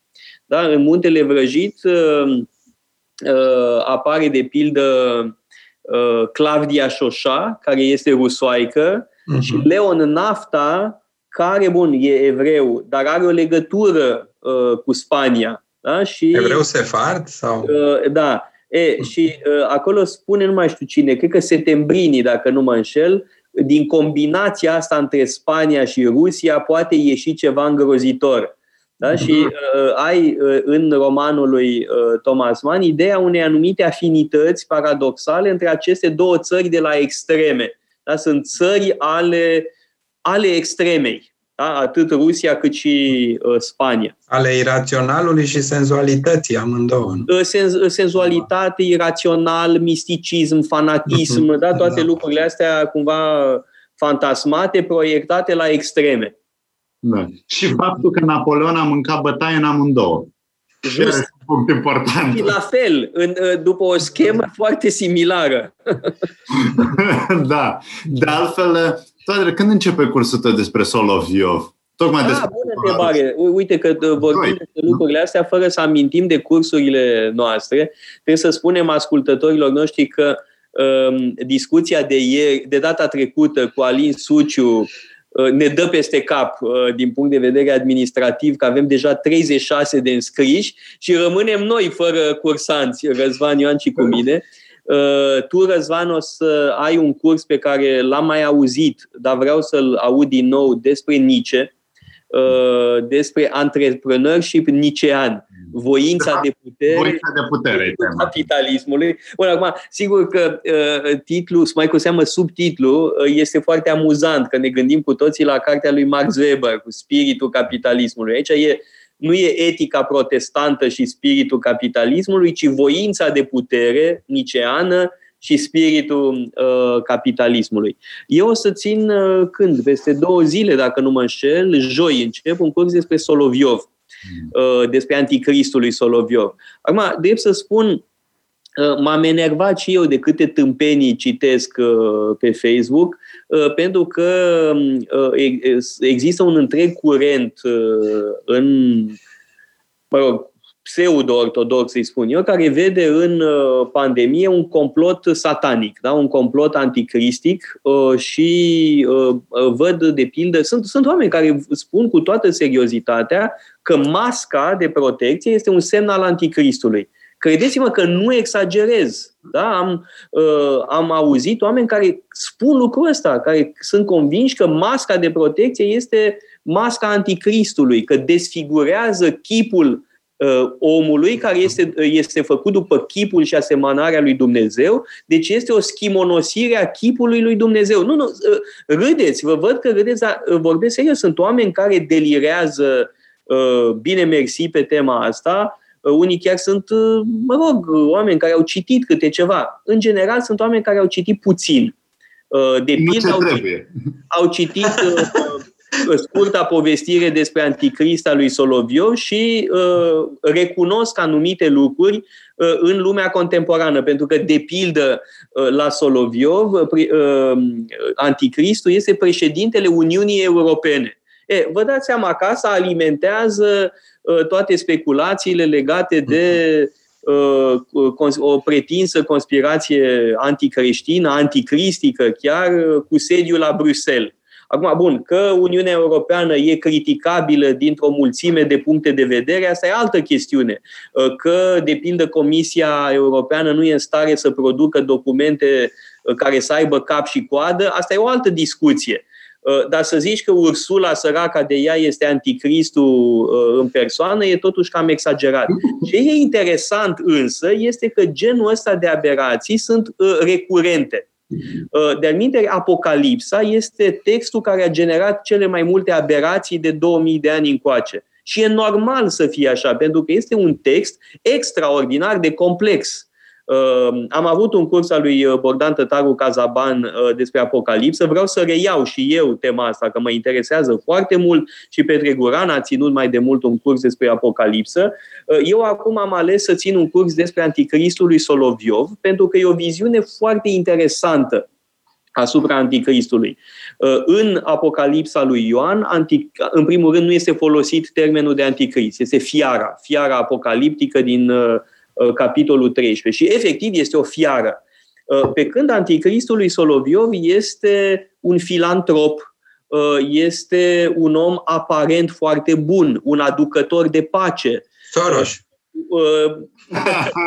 da, mă rog, nu, Soros, să ne înțelegem, Soros este un speculator financiar. Nu este genul ăsta de filantrop fără, care, căruia nu-i poți repreșa, a reproșa aparent nimic. De fapt, scurta povestire a lui Soloviov este despre falsificarea binelui.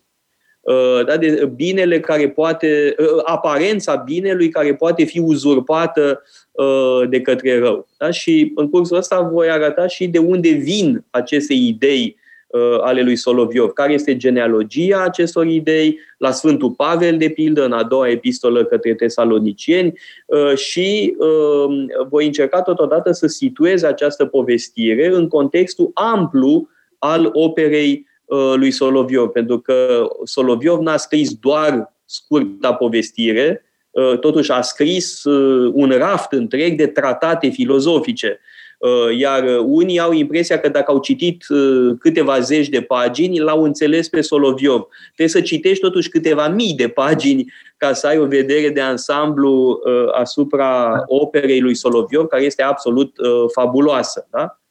Iar tu, Răzvan, te rog să spui câteva cuvinte despre ce vrei să faci ah. despre Schopenhauer și da.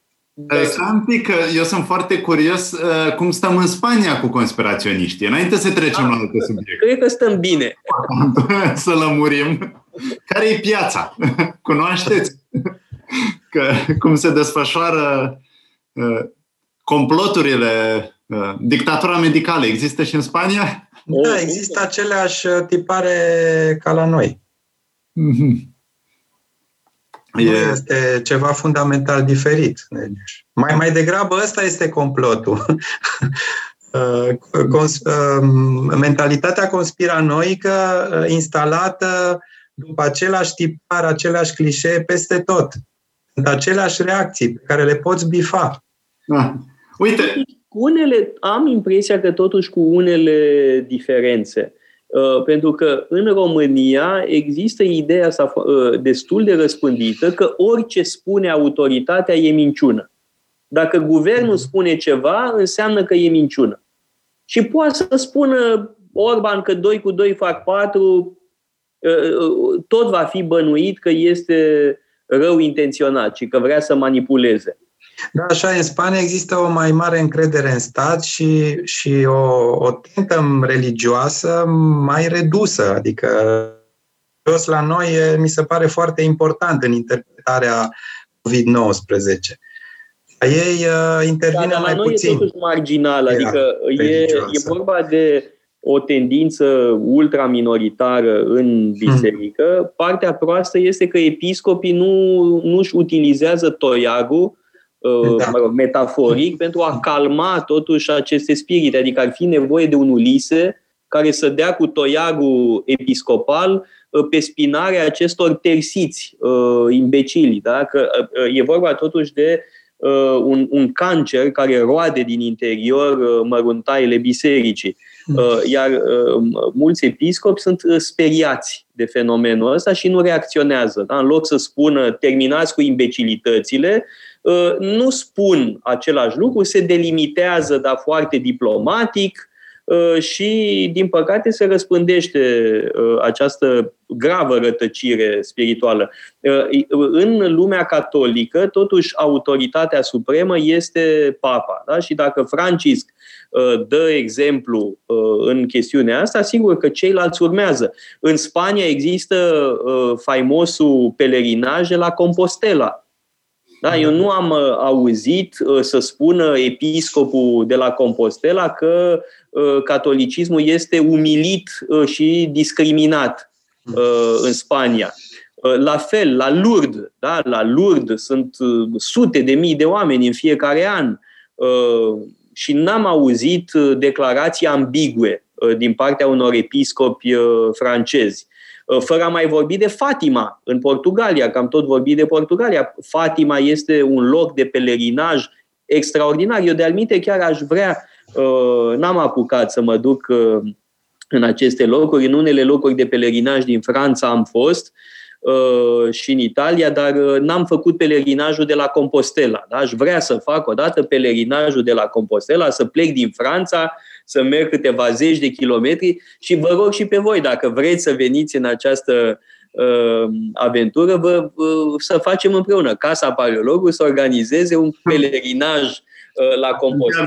Să avem și hispanistul nostru cu, cu noi, dacă vrea domnul Iacob. Dacă nu, vrea, dacă nu cumva este jenat de aceste uh, excese uh, da, misticoide din partea mea, dar uh, realmente e, e o experiență culturală uh, fabuloasă. Uh, ori acum revenind uh, la uh, ce, uh, punctul de plecare, da?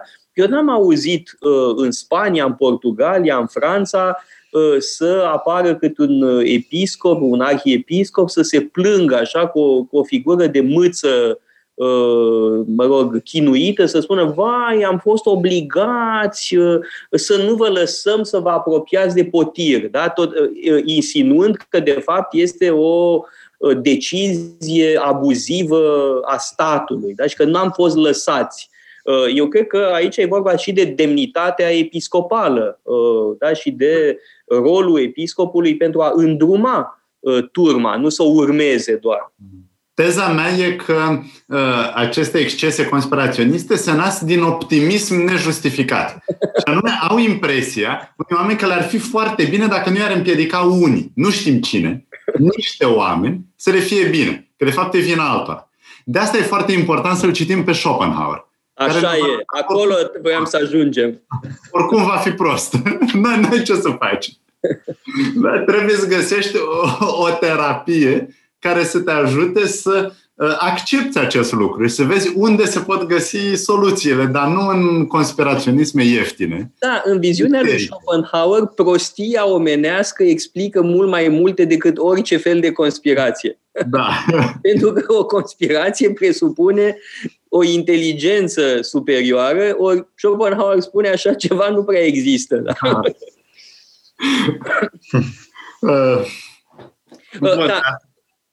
Uh, legat de, de Schopenhauer uh, și tocmai că am discutat despre uh, catolicism uh, și Schopenhauer uh, e interesant uh, din acest punct de vedere pentru că el uh, îmbină uh, o anumită uh, filozofie de sorgintă iluministă. El este uh, un om al secolului XVIII, este un volterian profund Uh, e volterian, uh, e evident foarte uh, mult influențat de, Chop, de Kant, dar în același timp este un om care privește cu înțelegere și cu mare interes fenomenul religios. Da? Deci n-a preluat uh, disprețul pentru religie al filozofilor din secolul XVIII, ci din potrivă Uh, vede în religie expresia unei nevoi metafizice fundamentale a omului. Și asta mi se pare foarte important uh, în uh, filozofia lui Schopenhauer și Bergson și el dezvoltă aceeași direcție, să zic așa. Da. Mi-e teamă că am divagat foarte mult, am deviat de la subiectul nostru principal și anume Spania și scena actuală. Bun, am vorbit despre diferențele culturale, despre în câteva dintre stereotipuri, dar evident acestea nu se nasc din nimic și am ajuns la problema Cataloniei. Știm cu toții ce mișcări puternice de independență au fost acolo. Cum... Da, iată-mă, un, o, o, o clipă, că mai vreau să spun ceva și se leagă de premiul Nobel. Henri Bergson a luat premiul Nobel. Da. Da? Este acest mare filozof uh, a luat premiul Nobel în anii 20 uh, uh, și uite, pe atunci citeau filozofie. N-au spus că e prea elitist. Da. da? da. Și influența lui Bergson a fost colosală în anii 20-30. Da? Cioran wow. este influențat de, de Bergson. De-al povestea tatăl meu cum s-a întâlnit cu Carol al II-lea în 37 la o cursă de, uh, mă rog, de mașini uh, și uh, Carol al doilea l-a remarcat, o cunoștea pe bunica mea foarte bine din tinerețe și a stat puțin de vorbă cu tatăl meu, văzuse că era cam ostil tata și au vorbit despre Bergson, da? despre Bergson, despre Verhaeren, despre Baudelaire și despre Nietzsche al dumitale. Da? Regele Carol citise uh, acești autori. Dar hai să revenim la Spania, da, corect. Uh, despre Catalunia. Păi, uh, Nu știu, pe mine m-au șocat diverse lucruri pe care le-am auzit despre construirea identității catalane. E clar că există o identitate catalană de mult, din Evul Mediu, de când se înființase marca hispanică, dincolo de Pirinei.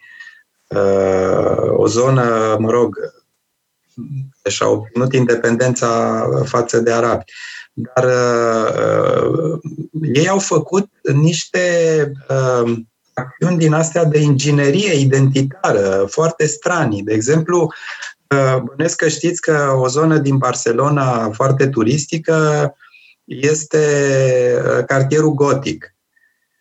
Uh, acolo, practic, au construit în piatră uh, identitatea catalană. Au ras tot ce nu era gotic ce nu se conforma, mă rog, neogotic, pentru a oferi o alternativă neoclasicului din Madrid. Adică uh, mi se pare ceva fabulos să, să, să construiești uh, aproape de la zero uh, un cartier pentru a revendica apoi vechimea catalanismului.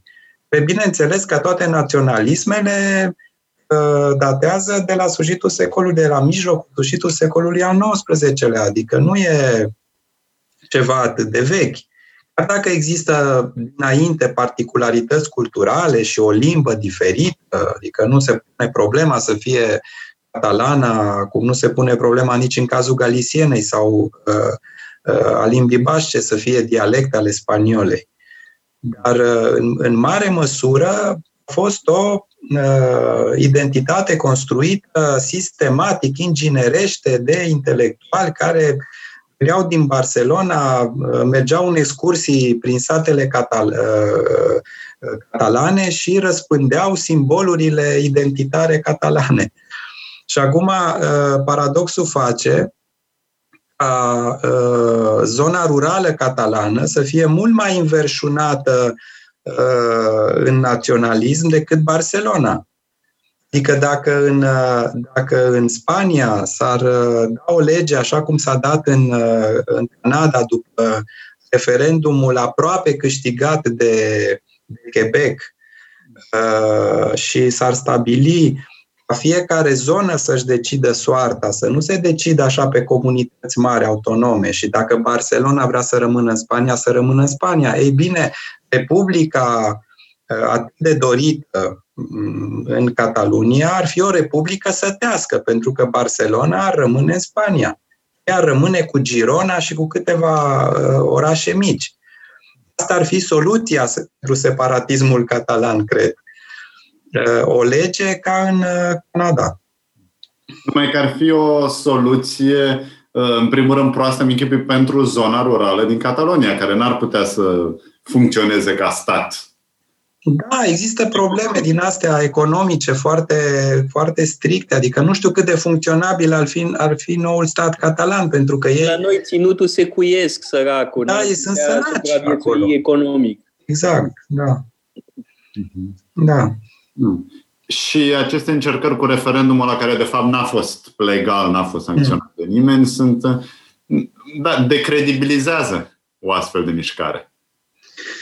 Uh, da, nu știu, decredibilizează și, uh, și centrul foarte mult, pentru că uh, guvernul conservator de la Madrid a intervenit cu forțe antiteroriste care au avut o reacție disproporționată față de ce se întâmplă acolo, adică au da, scos... Da, adică ei pe fond aveau dreptate, da? da. pentru că referendumul era, nu era legal, dar, într-adevăr, reacția a fost foarte brutală.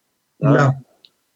Și cum vă spuneam când, când pregăteam emisiunea, din uh, filmulețele filmate cu telefonul mobil, în care apar uh, polițiști spanioli uh, vin cu bestialitate cetățenii pașnici din Catalunia, se încă 20 de ani naționalismul catalan.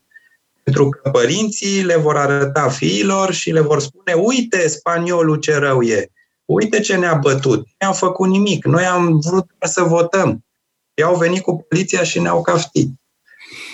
Deci, da, în situații de astea, um, mai potrivit, da? dacă ar fi reușit să arate derizoriu respectivului da. referendum, uh, poate că, ar fi fost, poate că ar fi fost mai bine. Acum, totuși, nu vreau să ne erijăm noi în dătători da. de sfaturi, că nu suntem mm. uh, nici prim-ministri, nici prim-ministri, nici miniștri de uh, interne în uh, Spania. Uh, uh, însă, iarăși, e, e, e o legătură cu România, nu? Că soția lui Pui, nu știu cum să pronunț, Puici de Mont sau cum se Puici zice? de Mont. Puici de Mont, așa, bun. Soția lui e o moldoveancă de-a noastră. Da, care nu e separatistă. Moldova nu e separatistă, nu e secesionistă față de România, dar n-a știut să-l sfătuiască de bine. Da, acum, problema este că, într-adevăr, când s-a promulgat Constituția uh, Spaniei după moartea lui Franco, la câțiva ani, la trei ani de la moartea lui Franco, într-o Spanie foarte tensionată, cu amenințarea dictaturii militare încă în vigoare, uh, anumiți, uh, nu știu, conducători de provincii autonome cu diferență culturală marcată, au ajuns să semneze și de frică. Adică aia nu este o Constituție promulgată în condiții normale. Eu cred că ar trebui să o repună pe tapet, să se rediscute uh, apartenența față de Spania, la Spania, unor, uh, unor uh, comunități autonome și să fie lăsați oamenii să decidă. Oricum, uh, statistic vorbind, după intenția de vot, separatiștii, secesioniștii nu sunt majoritari în Catalunia. O importantă majoritate, dar nu, nu o majoritate absolută și e foarte probabil să piardă un referendum organizat legal. Adică doar 40 și nu, nu ajung la 50% uh, cei care susțin independența Cataluniei. Mhm. Deci, cred că ar trebui uh, adoptată, în, măcar în acest caz, uh, atitudinea liderului formațiunii de, de extremă stângă spaniol, Pablo Iglesias, care a spus eu sunt de părere că în Catalunia oamenii ar trebui să decidă dacă vor rămână în Spania sau să plece și dacă vor pleca, eu voi regreta. Dacă vor să plece, să fie lăsați. Deci aceste mișcări de secesiune, fie că au succes, fie că nu, sunt cumva conectate la creșterea extremismului în politica spaniolă, la o anumită creștere a una populismului, extremismului de stânga sau de dreapta? Uh, nu, sunt anterioare. Deci, uh, Catalunia este un animal nemulțumit de multă vreme. Face valuri de multă vreme. Da, ca înainte de război. Da, adică ei au fost lăsați liberi să-și educe sau îndoctrineze copiii în spiritul catalanist, care acum uh, a devenit ceva absolut natural. Uh, asta vă spuneam și de ună zi că spre deosebire de ce se întâmplă la noi sau în, în alte părți unde naționaliștii sunt oameni uh, de obicei cu educație precară, da? naționalistul e troglo, Uh, uh, la noi, la ei, uh, intelectualul rafinat este naționalist și este naționalist într-un mod fiziologic. Adică nici măcar nu este în stare să ducă o dezbatere rațională cu privire la chestiunea catalană, pentru că spun că e o chestiune intimă pentru ei și nu pot să dezbată, să, să o transforme într-o temă intelectuală. Da. Asta înseamnă că au fost, după părerea mea, spălați pe creier de mici, pentru că la acest rezultat nu se ajunge cu una cu două. de ușor. Da, să fii incapabil să abordezi o astfel de problemă. Da, înseamnă că ți-a intrat în sânge o narrativă, cum se spune acum, da, o, o, o poveste de legitimare, da. Mulțumesc foarte mult uh, pentru această pasionantă emisiune. Poate mai aveți de, uh, tras niște concluzii, Răzvan? Eu vă mulțumesc foarte mult, a fost o plăcere. Noi mulțumim, noi da. mulțumim, dar ai vreo concluzie, Răzvan, vreo uh, observație finală? Doar uh, să vă mulțumesc amândorora pentru discuție, mi-a plăcut foarte mult. Și uh, sper să ne audă destui români din Spania, nu? da. da. Unii sunt catalaniști, să știți. Da, da. români? Sigur, mm-hmm. da. Românii adoptă orice punct de vedere, mi se pare normal. Da? Găsești de toate. Da? Cred că găsești și români franchiști, români uh, catalaniști, uh, români podemosiști. Da? Trebuie să fie și la Podemos un român. Dar miram așa să nu apară un ah, deputat Podemos român. Trebuie să fie. Demos în România nu prea cred că va, va fi vreun deputat, dar un Podemos în Spania român, cine știe, da? Poate ajunge unul de la noi, dar nu știu, Crăciun sau unul de genul ăsta, poate în Spania ar avea mai multe Gociu, uh, Am înțeles, deci poate emigrează. Asta vrei să spui. Asta va contribui la strălucirea geniului românesc în lume. Acestea fiind zise, vă mulțumesc tare mult. Uh, uh, mulțumesc și ascultătorilor noștri care, ca de obicei, sunt uh, fideli și vă dau întâlnire săptămâna viitoare, tot așa, la ora 1, marți, la Metope. Metope. Emisiune realizată prin amabilitatea Fundației Casa Paleologu.